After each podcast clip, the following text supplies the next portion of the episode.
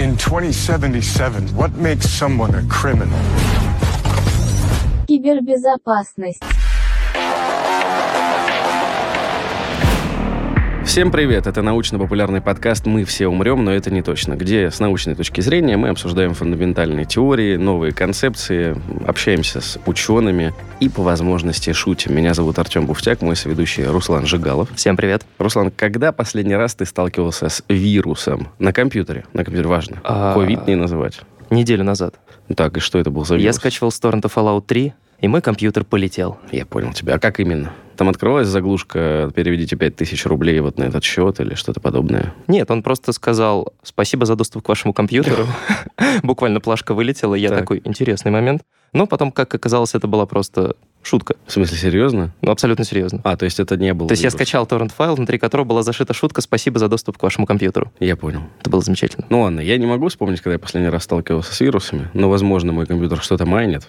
Но радует, что не только мы с тобой сталкиваемся с вирусами. В 2022 году персональные данные в России и их утечка, да, этих данных, она стала происходить очень часто. А тебя это точно радует? Э, Да, за последние 9 месяцев стало известно об утечках баз данных ДНС, СДЭК, Почта России, онлайн-кинотеатра «Старт», Сбербанка, Озона, Яндекс Еды и еще десятка других компаний. По данным компании Surfshark, сейчас Россия находится на первом месте в рейтинге самых взламываемых стран мира. О том, почему Россия стала такой уязвимой и вообще стала ли, как с этим бороться не только крупным компаниям, но и простым обывателям, мы поговорим с руководителем перспективных проектов в области информационной безопасности IT-кластера фонда Сколково Оксаной Ульяненковой. Оксана, здравствуйте. Да, добрый день. Самый первый вопрос, наверное, в современных реалиях. Может быть, вы не правы с Русланом, но в целом нам кажется, что большинство продуктов, которые используют для обеспечения информационной безопасности, они импортные. То есть, безусловно, есть российские решения, но они, наверное, подходят не для всех задач. И вот сегодня, когда большинство компаний ушло с рынка, как эту безопасность обеспечивать? То есть, нужно искать аналоги? Да, смотрите, по опросам на январь 2022 года в коммерческих компаниях преобладал м, процент иностранного ПО. Это примерно там 51% доля отечественного, отечественных решений составляла 15%. Конечно, в госсекторе ситуация лучше, там 60% приходилось на долю отечественного ПО. Но с уходом западных вендоров все компании столкнулись с большой проблемой. Заказчики и компании поделились на два вида. Допустим, госкомпании, системообразующие компании, они уже имели план «Б» по переходу на отечественное ПО. Ну, во-первых, это предписание наших регуляторов и другие отраслевые стандарты. Допустим, коммерческие компании по большой своей части приняли выжидательную позицию и пытались любыми путями, воркараундами поддержать стоящие у них в периметре западное ПО и программное аппаратное обеспечение. Мгм. Но, тем не менее, переход на отечественное ПО планируют. Во-первых, это касается и госрегулирования, потому что наше государство теперь строго следит, и до 2025 года должны все перейти на отечественные средства защиты информации. Это в первую очередь касается критической инфраструктуры и государственных информационных... А успеют до 25 года перейти? Если до 22-го не успели, а то у нас импортозамещение это слово ну, не новое. сейчас, да, это, это, да, стратегия не новая, но сейчас ситуация иная. Безусловно, западные технологии наши отечественные решения покрыть не могут, но тут у вендоров и у наших отечественных разработчиков открылись большие возможности. Уже сейчас, когда наступил критический момент, наши российские вендоры оказали огромную помощь заказчикам. Они сконцентрировали свои силы на внедрении и на помощь в миграции и перехода на российское ПО. Допустим, перейти с зарубежной CM-системы на отечественную – это огромный процесс, который включает в себя не только там, переустановку, миграцию на стороннее решение, но это пересмотрение архитектуры, переобучение персонала, обслуживающего персонала, перестройка интеграции с а, другими Мгм. системами, коннекторами, да, возможно, даже совершенно другие шаблоны реагирования. То есть тут э, так- необходим системный подход. Ну и плюс а, при выборе решения многие компании тратили очень много времени на тестирование и подбор по своим критериям отечественного аналога. Сейчас многие компании стремятся занять а, ниши ушедших зарубежных вендоров, но могу сказать, что, допустим, а, по криптозащите и в части сертифицированных решений был и, и так. А, на самом деле у заказчиков и компаний стояло наше отечественное ПО. Ну, криптография, шифрование данных, правильно? Да, да, да. А вы сказали сейчас в начале, да, приводя в пример CRM-систему. Нет? CM-система. А, CM. вот. А что это такое? CM-система, грубо говоря, это ядро, которое собирает все логи, все события информационной безопасности в единое окно для того, чтобы аналитики, службы информационной безопасности вовремя реагировали на инциденты, предупреждали их и в дальнейшем проводили меры по предупреждению таких инцидентов и устранению последствий. Грубо говоря, это ядро системы, в которой скапливается вся информация со всех средств защиты информации, там, а, со всех маршрутизаторов и сетевых устройств, Мгм. для того, чтобы у службы информационной безопасности было понимание картины и возможность быстрой реакции на происходящие инциденты. То есть он даже на уровне железа отслеживает инциденты. Я вставил, допустим, флешку в компьютер, у э, там, сотрудников информационной безопасности появилось э, уведомление о том, что на таком-то рабочем месте... Если настроить корреляцию событий, то да. Но на уровне хостов там действуют другие правила и другие программы. Может быть, это это NSD, это может быть установка DLP-систем, либо штатными средствами операционной системы. И смотрите, все зависит от политики компании. Если вам разрешено устройство, то не, это не инцидент, вы а, Ну да, да. просто логирование. На это никто не обратит внимания. Это не считается инцидентом, это не считается предпосылкой к утечке. Ну да, ну есть компании, допустим, мы там можем использовать флешки, ну, например, у нас. Но при этом я знаю, что у некоторых моих знакомых на рабочих компьютерах нету дисковода и даже портов для USB. То есть там не то, что не рекомендуется, просто при всем желании не получится. Ну, это в закрытых ну, контурах, да. Да-да-да. А Сейчас, ну, как бы это редкое явление, потому что сейчас это все можно запретить на программном уровне. Не обязательно это все делать на аппаратном программном, вынимать, э, запаивать USB Да. порты и э, вынимать дисководы.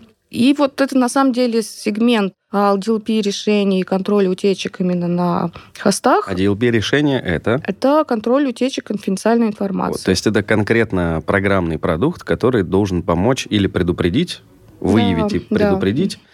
Передачу информации, Да. ее утечку. При этом, да, этот сегмент рынка тоже в основном еще до ухода западных вендоров был преимущественно за российскими решениями. Ну вот я, например, знаю о решениях Дозор, есть такая компания, это, кажется, Ростелеком Солар.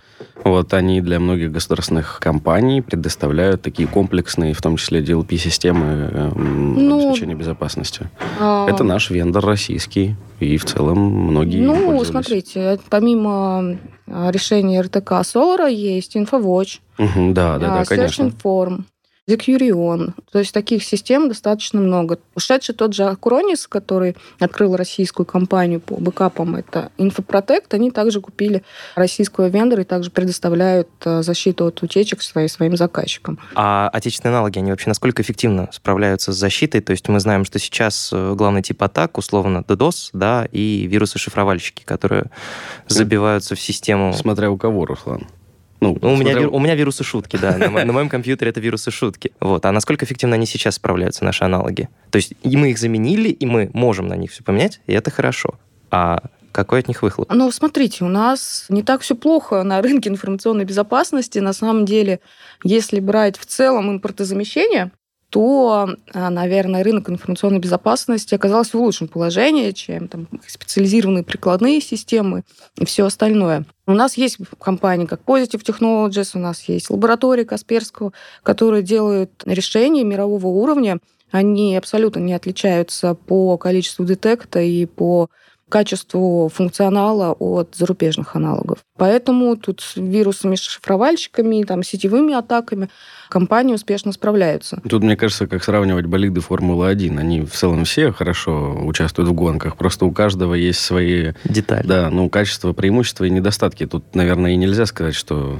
Смотрите, те же самые системы защиты от DDoS-атак. В компаниях кто-то пользовался облачными зарубежными сервисами, У кого-то стояло ну, там, на периметре либо облачное решение там, американских, еврейских производителей. Но, тем не менее, всегда у нас на рынке были такие компании, как Stormwall, Куратор, которые имеют центры очистки в Европе и по всей России, которые успешно много лет справляются с DDoS-атаками. Вышли на рынок такие компании, как Service Pipe, Edge-центр, которые также предоставляют успешные услуги защиты от DDoS-атак. Я знаю несколько кейсов от коллег, которые как раз занимаются защитой DDoS-атак в этих компаниях, что они где-то справлялись даже успешнее, чем а, те вендоры, которые уходили с нашего рынка. По поводу DDoS-атаки, то есть правильно ли мне представляется, что она выглядит следующим образом. Сначала какая-то группа лиц, либо ну там просто хакер заражает большое количество устройств, и в момент, когда он решает совершить атаку, он отдает команду, и каждое это устройство выполняет какое-то очень простое действие. Допустим, зайти на необходимый ресурс.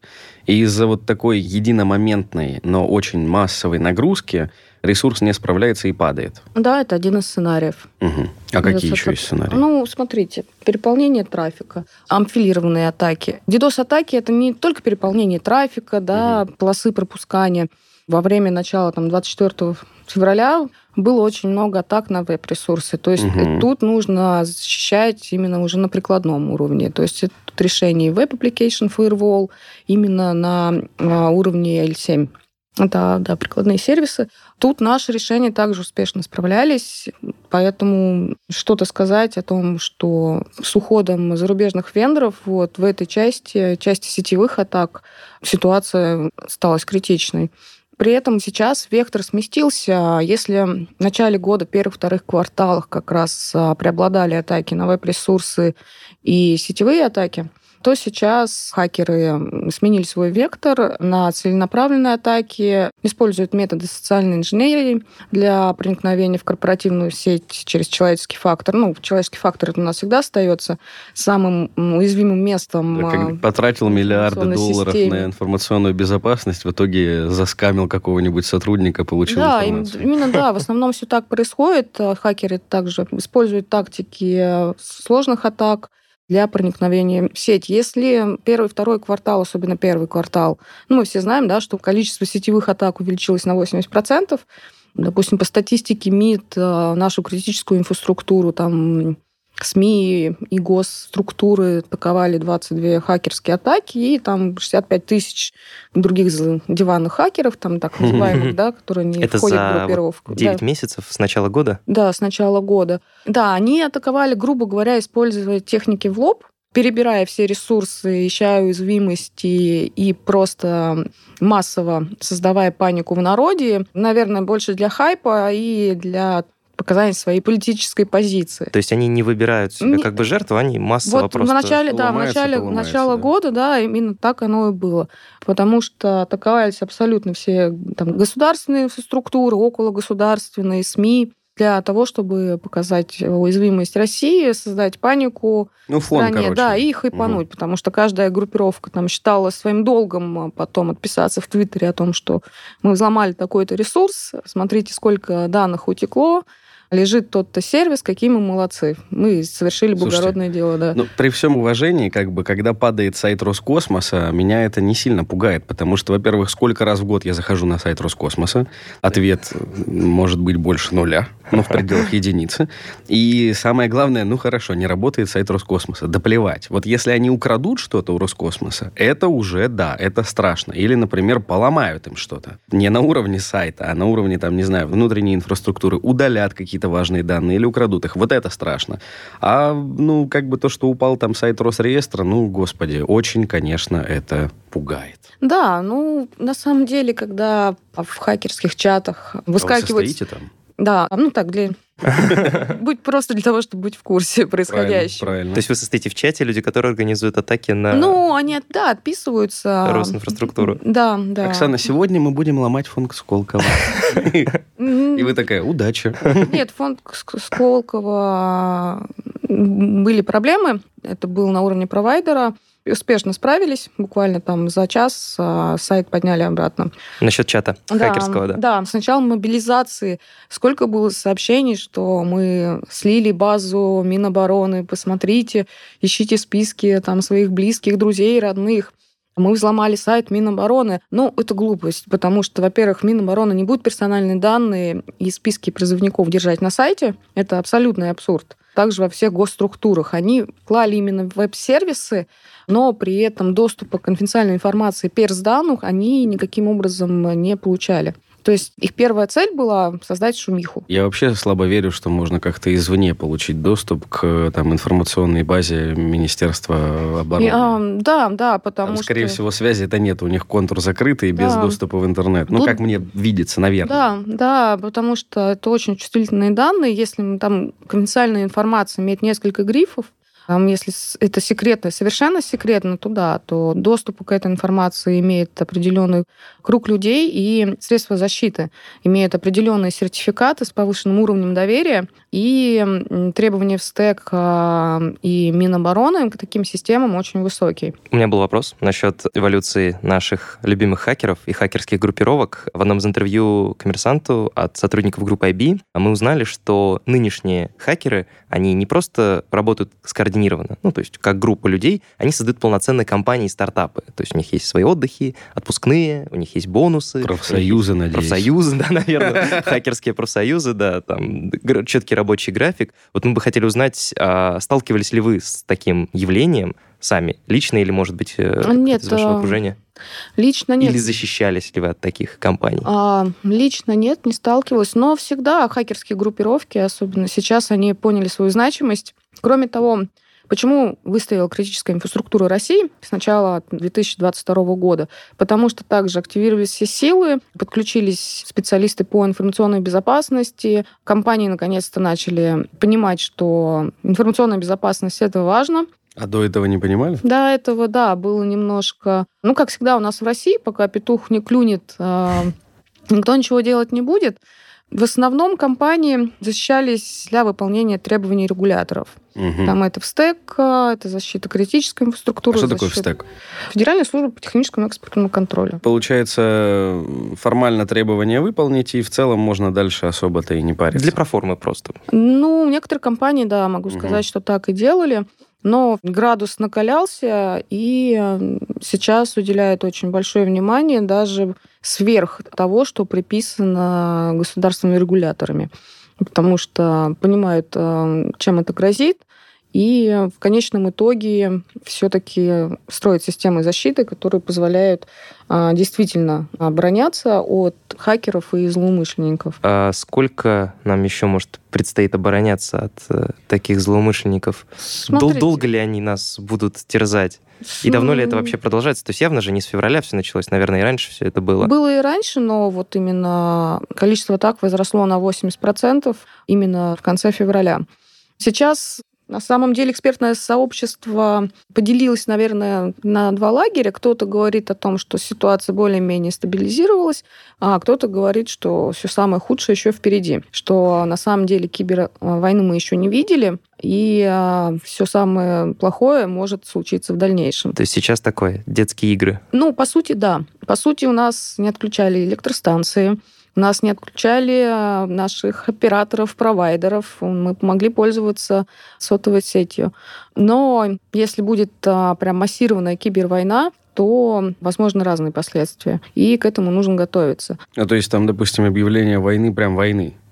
Когда ну, там ряд условно правил уже не работает. Да, да. Но наше государство, там в лице Минцифры, в СТЭК даже есть указы президента, да, 50-й. Сейчас для системообразующих компаний, для того, чтобы они увеличили защищенность своей информационной системы, потому что это необходимо. Да не, ну у меня, допустим, сейчас отопления нету в квартире. Я-то думал, что это какая-то поломка, а на самом деле это либо хакеры мне его отключили, либо наоборот, превентивно. Мне отключили его, чтобы хакеры не смогли отключить. То есть я как это себе представлял, что у нас, допустим, где-то модернизация не успевает происходить, да, там, ну, компьютер поставить, например, где-то Газа еще что-то. А на самом деле это тактика, потому что если ты не можешь на что-то повлиять, то это безопасно. Поэтому... Отключи раньше, чем это сделал да, да, противник. Да, да, да, конечно. Нужно резко прекращать сейчас модернизацию, особенно таких вот важных систем, как там атомные электростанции и так далее, потому что их не, не, не, не будет возможности поломать. И переходить на дрова. Вот. Как ты дрова взломаешь? Никак. Никак. Это как э, с Минобороны. Откуда взять списки призывников, если не все на бумаге? Да, Вот. примерно то же самое. Это же прекрасно. Аналог, аналог.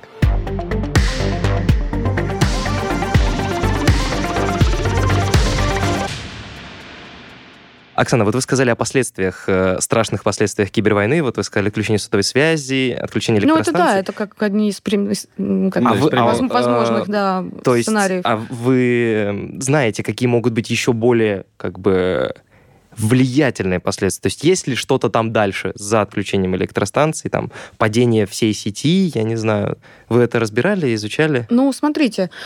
Какое а, самое страшное вот последствие? Удаление страничек на одноклассниках наших граждан, допустим. Для кого-то, да, это, безусловно, будет кошмар, но тем не менее.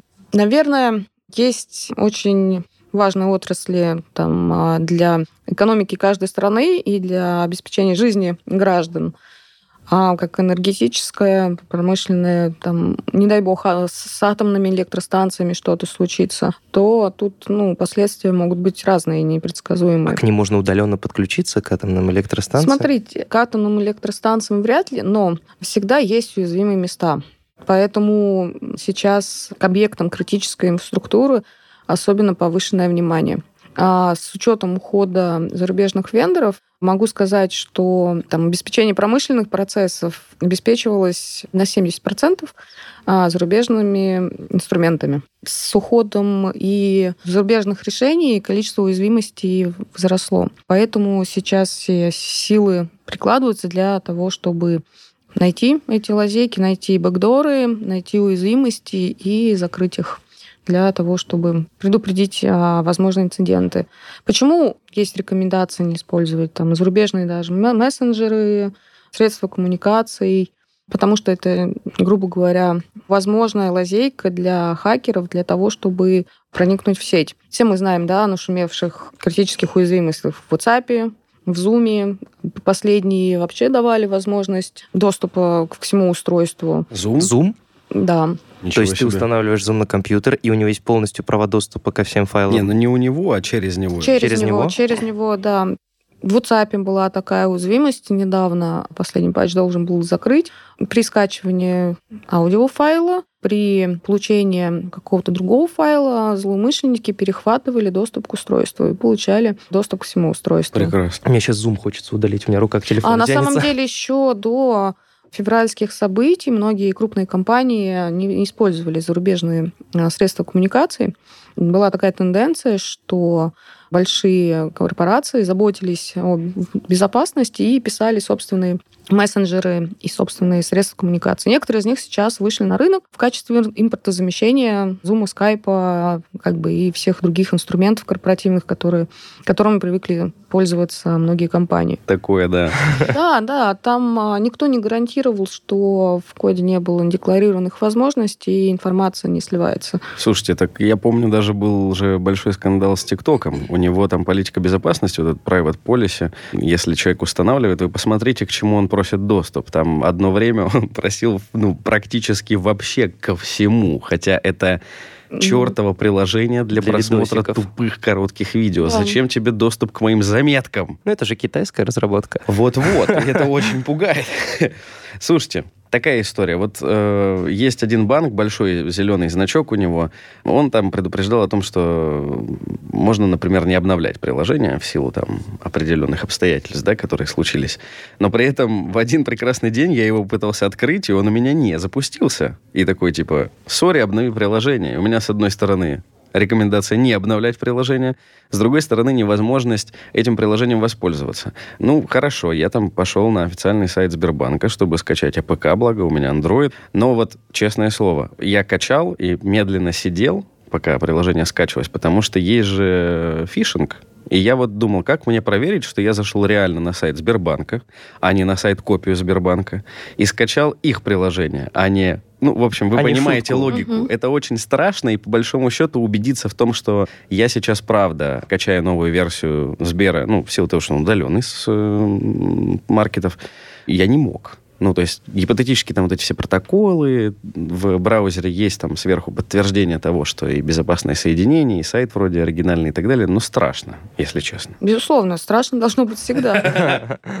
Но как быть? Э, с одной стороны, у нас нет возможности сейчас ряд решений обновлять, да? Ну, вот у нас, как у консюмеров, у компаний-то вообще проблема более масштабная. У них там, как я понимаю, лицензию на продукт могут отозвать, или, например, ограничить им доступ для обновления ПО, а обновление может быть критическое, ряд функций перестанет работать. И вот здесь как? Отказываться от решения и переходить на новое, потому что нам, опять же, как вот э, физическим лицам, нам в целом проще. Ну, наверняка есть какие-то аналоги, там, если у меня есть ТикТок, то я скачаю там ТикТак какой-нибудь. А если я большая крупная компания, у меня, блин, там... И тебе нужен большой ТикТок. Да, у меня есть большое приложение, для которого я покупаю поддержку раз в год, например. А мне дают доступ к обновлениям, там, к ряду функций, потому что они могут быть там децентрализованы, там, к серверу их подключаться и так далее. Мне это отключают. И что делать?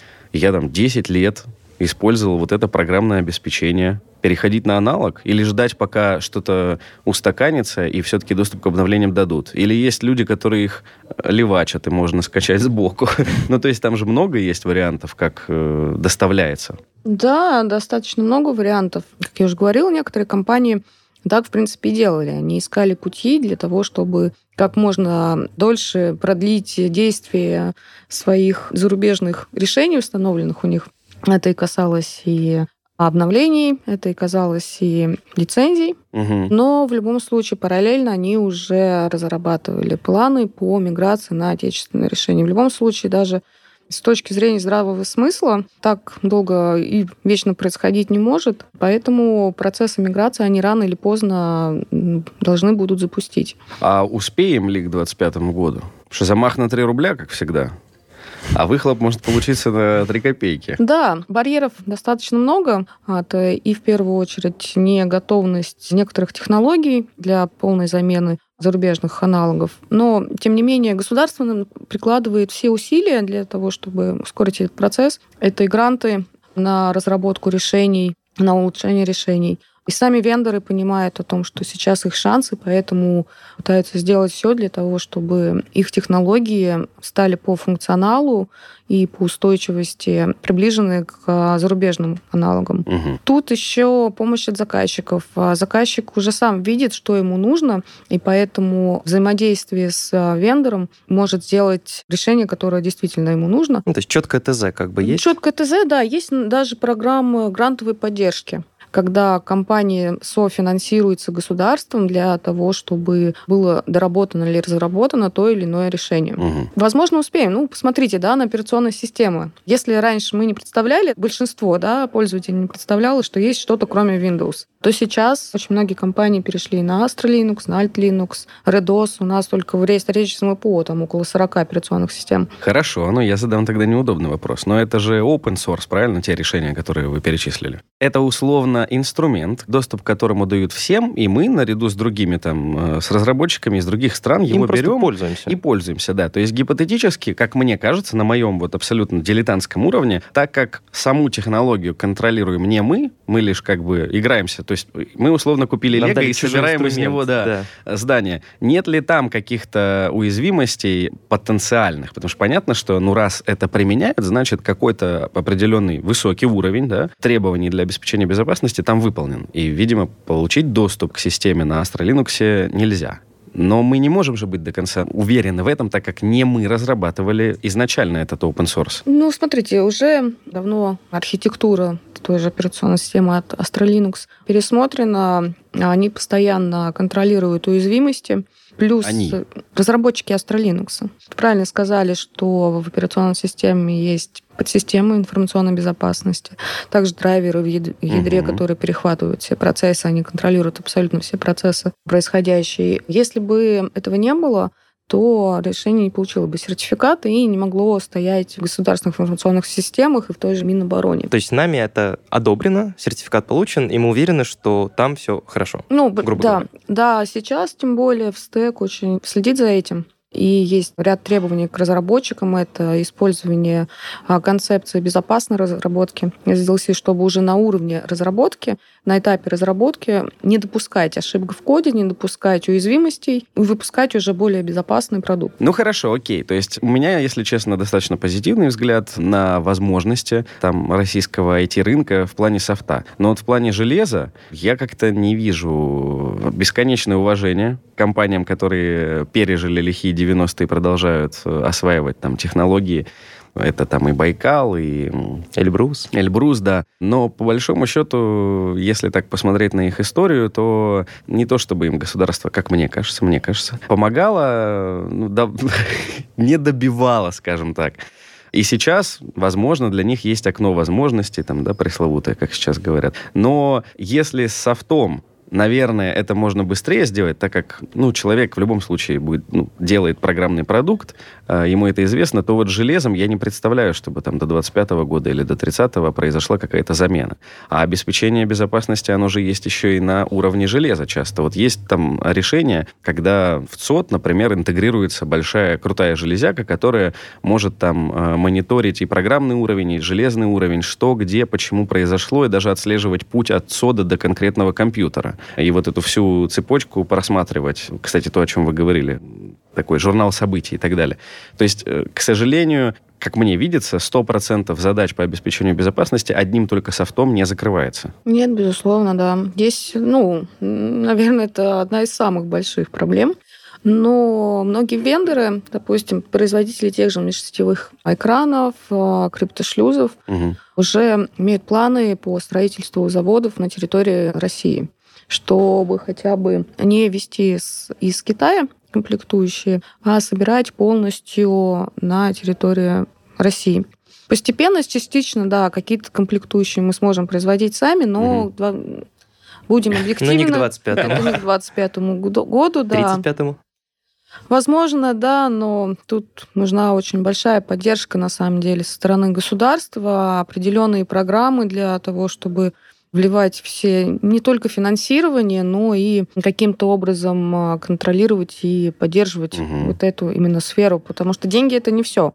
Как мы знаем, да, там а, можно влить в стартап большие деньги, но ничего, ничего из этого не получится. Да, потому что они уйдут совершенно на другое, не на правильные, нужные сферы будут потрачены. Примерно то же самое, но можно рассматривать это как стартап. Mm-hmm. Примерно можно рассматривать это также. Плюс, ну, по моему мнению, это объединение, должен быть какой-то консорциум именно на там, российском на уровне, на государственном уровне, потому что каждый вендор может сделать попытку разработать, но без единого стандарта, без единой помощи, ну, без объединения это будет долго и не факт, что получится. То есть объединить усилия как бы всех производителей железа ну, вот... в стране, чтобы добиться выхода на определенный уровень? Ну, в том числе, но вот Оксана, мне кажется, очень важную вещь сейчас озвучила по поводу поддержки государства. Потому что если, ну, например, там наш слушатель захочет посмотреть, как оно было в Китае, на который все ссылаются, то там большинство компаний получало да, финансовую да. поддержку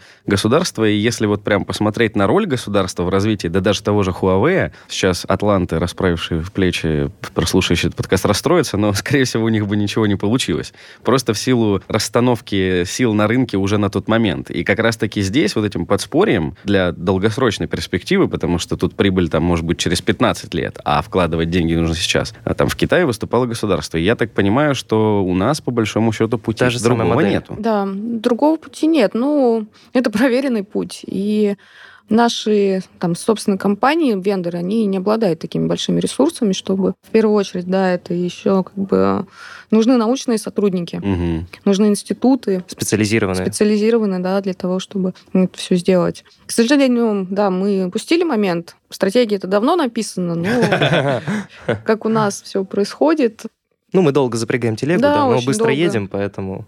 Ну, кстати... Всегда, вот... да, просто закупались в Китае и не видели там каких-то особых проблем. Сейчас же ситуация иная, да, поэтому многие, я говорю, вендоры строят на территории России уже заводы, чтобы именно собирать уже хотя бы на территории России. Ну, то есть инфра- инфраструктуру иметь в контуре нашего государства, короче. Да, да. Ну, кстати, если слушать наш подкаст, можно убедиться, что все-таки такие институты есть. И недавно вот у нас с Томским, с Тусуром э, выходил эпизод, где разрабатываются в том числе отечественные решения. И выйдет эпизод с СПБПУ, где они там занимаются цифровыми двойниками и э, помощью в там, модернизации производства и так далее. То есть в целом, если так посмотреть, критически прикинуть, и то, о чем вы говорите, что там же DLP-системы, они были, и когда там ушли другие игроки иностранные, то не схлопнулось ничего и не упало. То есть все-таки там, где было понимание прям критической необходимости, эти решения были. Но если говорить про бизнесовые штуки, и там, где компаниям нужен быстрый выхлоп, еще и желательно достижение прибыли, то там принимались решения такого характера. Нужно выполнить задачу, покупка российского железа, его допиливание следующие 20 лет нам не очень подходит, мы просто купим работающий, проверенный, Ну, это хороший. ориентация на прибыль. То есть Да-да-да. тебе нужно в кратчайшие сроки взять как можно больше. В том числе. А у государства задача все-таки другая, и там они вот эту часть там умирающую поддерживали, поэтому какие-то решения были. Поэтому мне видится это как-то так. Ну, да, почему, да, Huawei. Импортозамещение, грубо говоря, оно началось давно. Но самый легкий путь, который нашли наши компании, это заменить там американских аналогов на китайских. А, и, ну, грубо говоря, им, таким образом они посчитали, что импортозамещение прошло, и все, ну, как бы все отлично. Один импорт на другой заместили. А, а еще лучше купить китайское оборудование, привезти на склад, склеить их наклейку, прилепить туда что-нибудь типа там IT-веник, там, такое, IT-лаптоп. а, поверьте, такое тоже было. Отверточное производство, когда вы привозите все и просто собираете и так далее. У нас очень хитры на выдумку наши замечательные. Разработчики. Э, Нет, нет, почему разработчики? Бизнесмены. да, тут даже э, не, разработчики, разработчики руку там не прикладывали, просто люди переклеивали наклейки, и там оборудование с Alibaba, да, вот тоже китайского, пыталось выдать за российское. Такое тоже было поначалу. Они, видимо, подглядели это у известного русского рэпера Тиматоса, который там разработал линейку одежды патриотической, а потом она на Алибабе внезапно, да.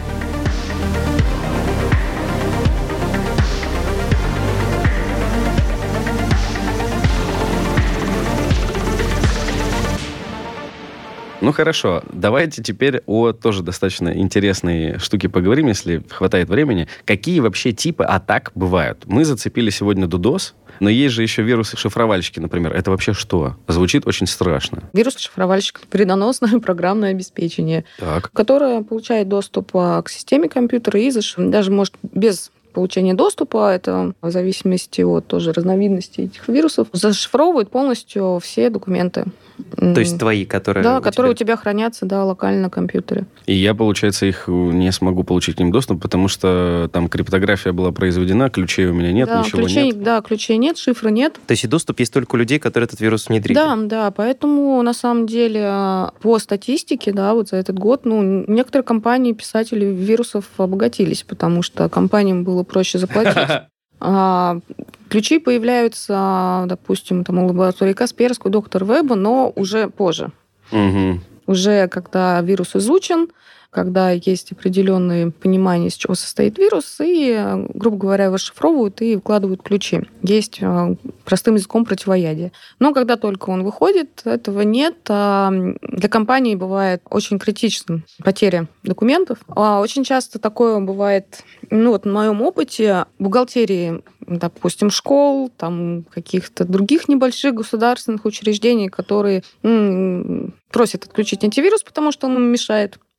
Он выдает да, какие-то события, тормозит систему, как по их мнению. Либо админы просто настраивают там, по обычным шабло- шаблонам, отключая эвристику, без эвристики. Очень легко пропустить вирус шифровальщика, потому что сейчас А- они как? Бестелые, сейчас а, скрытые вирусы, то есть без контроля процессов, предиктивной аналитики очень сложно да, поймать скрытые угрозы. Ну, соответственно, вирус проникает в компьютер и шифрует все. Были претензии, да, на моем опыте как раз занималась разработкой решения хостового, там, межсетевой экран, а, ну, endpoint, стандартный endpoint, это межсетевой экран, система обнаружения вторжений и антивирусная защита. Вот у нас вирус шифровальщика, тогда еще и болот, такая тоже веселая картинка с градусником.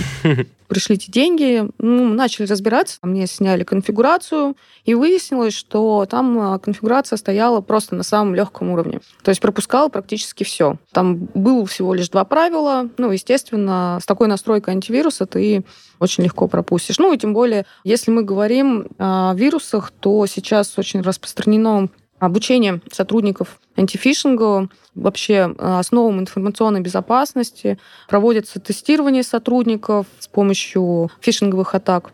То есть То есть буквально имитируют. Да, присылают имити- письмо, ими- нам да, смотрим, ими- кто открыл. Да, ими- да, имитация фишинговых атак а, могут прислать письмо от генерального директора с изменением, да, там буквально У вас прибавка к зарплате, да? Да, па- да, пару букв. И э, таким образом проверяют, кто из сотрудников открыл письмо, кто нет. И... А просто с открытием письма сразу уже как бы Ну, вирус Нет, залетает, нет, с открытием файла, С открытием который, файла. который вложен в это Короче, мы письмо. будем теперь осторожнее относиться к корпоративной почте.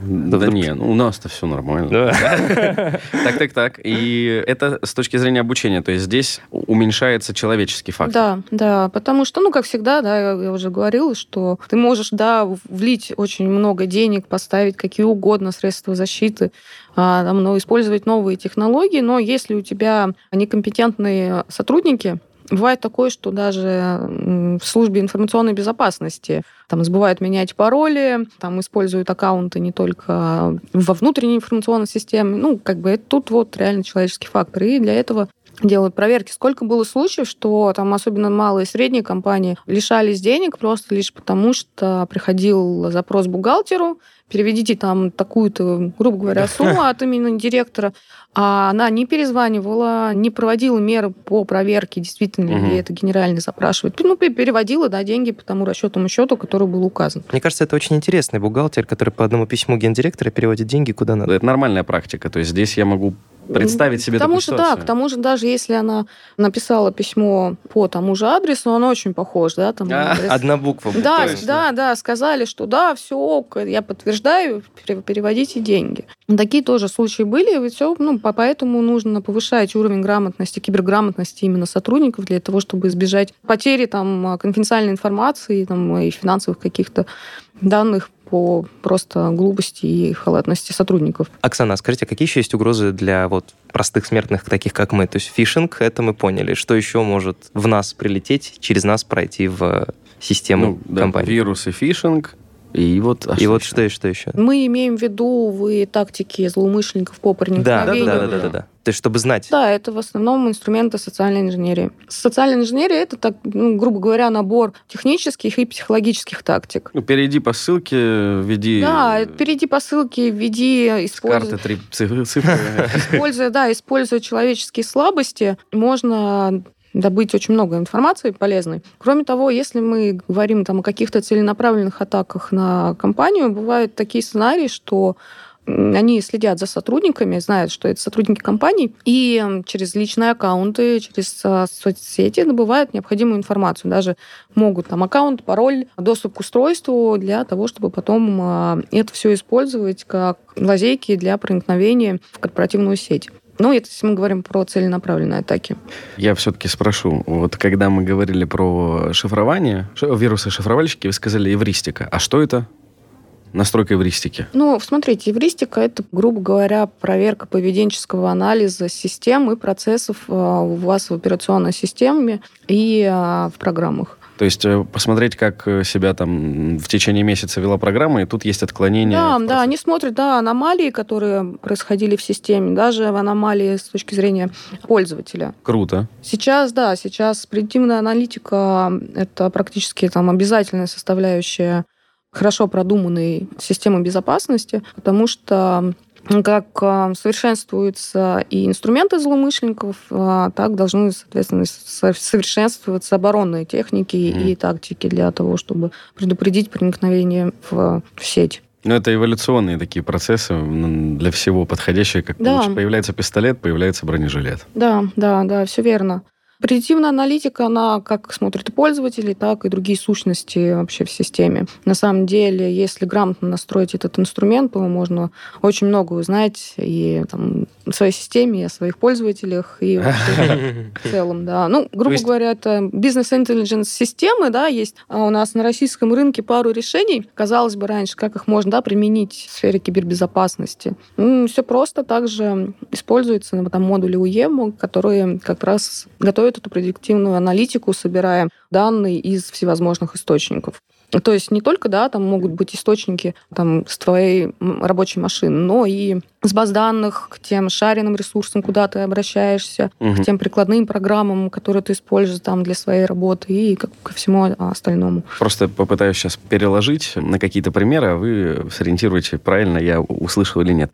То есть мало того, что такая система, она может оценить как бы изменения в моем поведении, ну там даже в том числе, как я курсором вожу. То есть если там полгода я там открывал в такой последовательности или с такой скоростью, и тут сел другой человек, и, естественно, он не может так, как я, водить мышкой или там делать что-то, ну, к примеру, такая система могла бы оценить. Потому что, мне кажется, в этом случае аналитика, да, с помощью там нейросеток и больших баз данных, она реально может э, очень точно персонализировать мою модель поведения вот Да, в, да. в компьютере. Но при этом вы говорите о том, что помимо меня подобного рода решение, оно может еще и смотреть, э, например, за программным продуктом, Да. как он ведет, какие процессы Да, он запускает, как да. грузит систему, да. Да, все верно. Слушайте, круто, очень круто. И м, таким образом, то есть можно обнаружить а, аномальное поведение и уже ну, как бы обнаружить там програ- вредоносное ПО, которое проникло в сеть. Хакеры могут а, на самом деле месяцами быть у вас в сети, и вы даже не будете знать об этом. Сидеть э, и исследовать вашу информационную систему для того, чтобы прорабатывать а, тактики и пути для взлома. А может быть так, что хакер сидит и изучает нескольких конкретных работников месяцами, а потом, чтобы его не заметили, он копирует их поведение на рабочем компьютере, чтобы как бы заниматься своими Ну темными как? Ну, физически он должен прийти. Как ты в контур Ну почему попадешь? физически? Ну а как у тебя появится доступ к э, компьютеру пользователя, условно, если это хорошо выстроенная защита там с несколькими уровнями безопасности? Ну, смотрите, да, сейчас там, злоумышленники, хакеры используют нейронную сеть для того, чтобы имитировать программное обеспечение, даже имитировать средства защиты информации, которые установлены в сети, для того, чтобы имитировать а, процессы и... а, Обманывать вот ту самую обманывать, систему, да? Да, обманывать систему и проникать в сеть. Кошмар. Это звучит как просто киберпанк, как будущее. Будущее очень страшное. Это не будущее, это настоящее. Ну, Да. Да, сейчас, слава богу, ситуация поменялась, и все-таки компании и обычные граждане стали больше уделять как корпоративной, так и личной безопасности. Мне кажется, тут такая ситуация, что хоть уроки киберграмотности вводи хоть в школах, хоть в А университетах, уже, да, у- каждую неделю толдычь людям о том, что не переходи по странным ссылкам. У Минцифры, да, есть целая программа такая по как раз просвещению малозащищенных слоев населения. Это дети, которые доверчивы, и пенсионеры. Для того, чтобы донести до них, не поднимайте трубки, не переводите деньги, не переходите по ссылке, не отвечайте на письма, для того, чтобы повысить все-таки уровень их личной безопасности. В целом, все равно, у меня после общения с вами сложилось достаточно позитивное представление о перспективах, о возможностях российской антииндустрии. И по большому счету, наверное, даже то время, которое в этом году прошло, показало, что, ну, тут фу ничего не рухнуло, не закрылось, и там худо-бедно, где-то даже не худо и не бедно справляемся. Да, безусловно. Мы а, вместе с Сколково, вместе с РТК «Солар» проводили скаутинг а, по всей России а, команд по кибербезопасности, и могу сказать, что добились хороших результатов, узнали об очень интересных перспективных решениях, в которые стоит инвестировать и которые помогут в дальнейшем компаниям а, повысить уровень информационной безопасности. Плюс вот эта ситуация ну, дает понимание большим игрокам, таким как РТК Solar, Positive Technologies, там, Касперский, которые обладают и потенциалом, и возможностью инвестировать, что нужно все-таки выступать на рынке инвесторами для поддержки технологий кибербезопасности. Потому что команда есть, идеи есть, но их нужно поддержать. Не только деньгами, но и экспертизой для того, чтобы технологии не оставались в долине смерти, как у каждого стартапа, а все-таки выходили на тот уровень, на котором компании смогут их применять действительно в своей инфраструктуре. Но Ну, при У этом... нас не все так плохо. Не-не-не, вот, да. Но есть к чему расти. Да. Тут как бы у меня и так не было такого настроения упаднического. Я чуть-чуть поработал в сфере IT до того, как пришел в журналистику. Но в целом то, о чем вы говорите, еще сильнее внушает как бы уверенность в завтрашнем дне, как любят у нас говорить.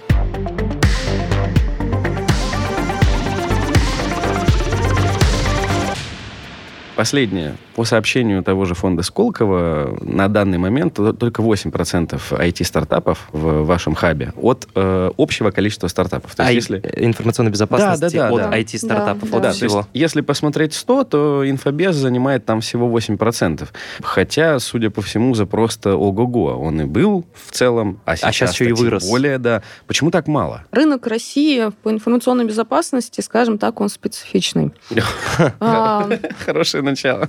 Да, потому что было, ну и сейчас существует, но они постепенно, мы с ними боремся, и государство с ними борется, даже в стек пытается улучшить процессы для того, чтобы ускорить процесс получения сертификатов. Если посмотреть, с чего начинался рынок, основным драйвером у нас всегда это было выполнение требований регуляторов, будь то в стек, Мгм. будь то стандарты Банка России, будь то ФСБ а, и другие наши органы. То есть нужно пройти сертификацию и, соответственно, под это уже Ну, подгоняют. требованиям института да, власти. да, просто. да, да. В это время появилось много вендоров, да, которые заняли определенные ниши. Если посмотреть вообще на ландшафт рынка, то 70% это зрелые игроки, которые присутствуют на рынке много лет, имеют своего заказчика, имеют свою нишу и не масштабируются никуда дальше.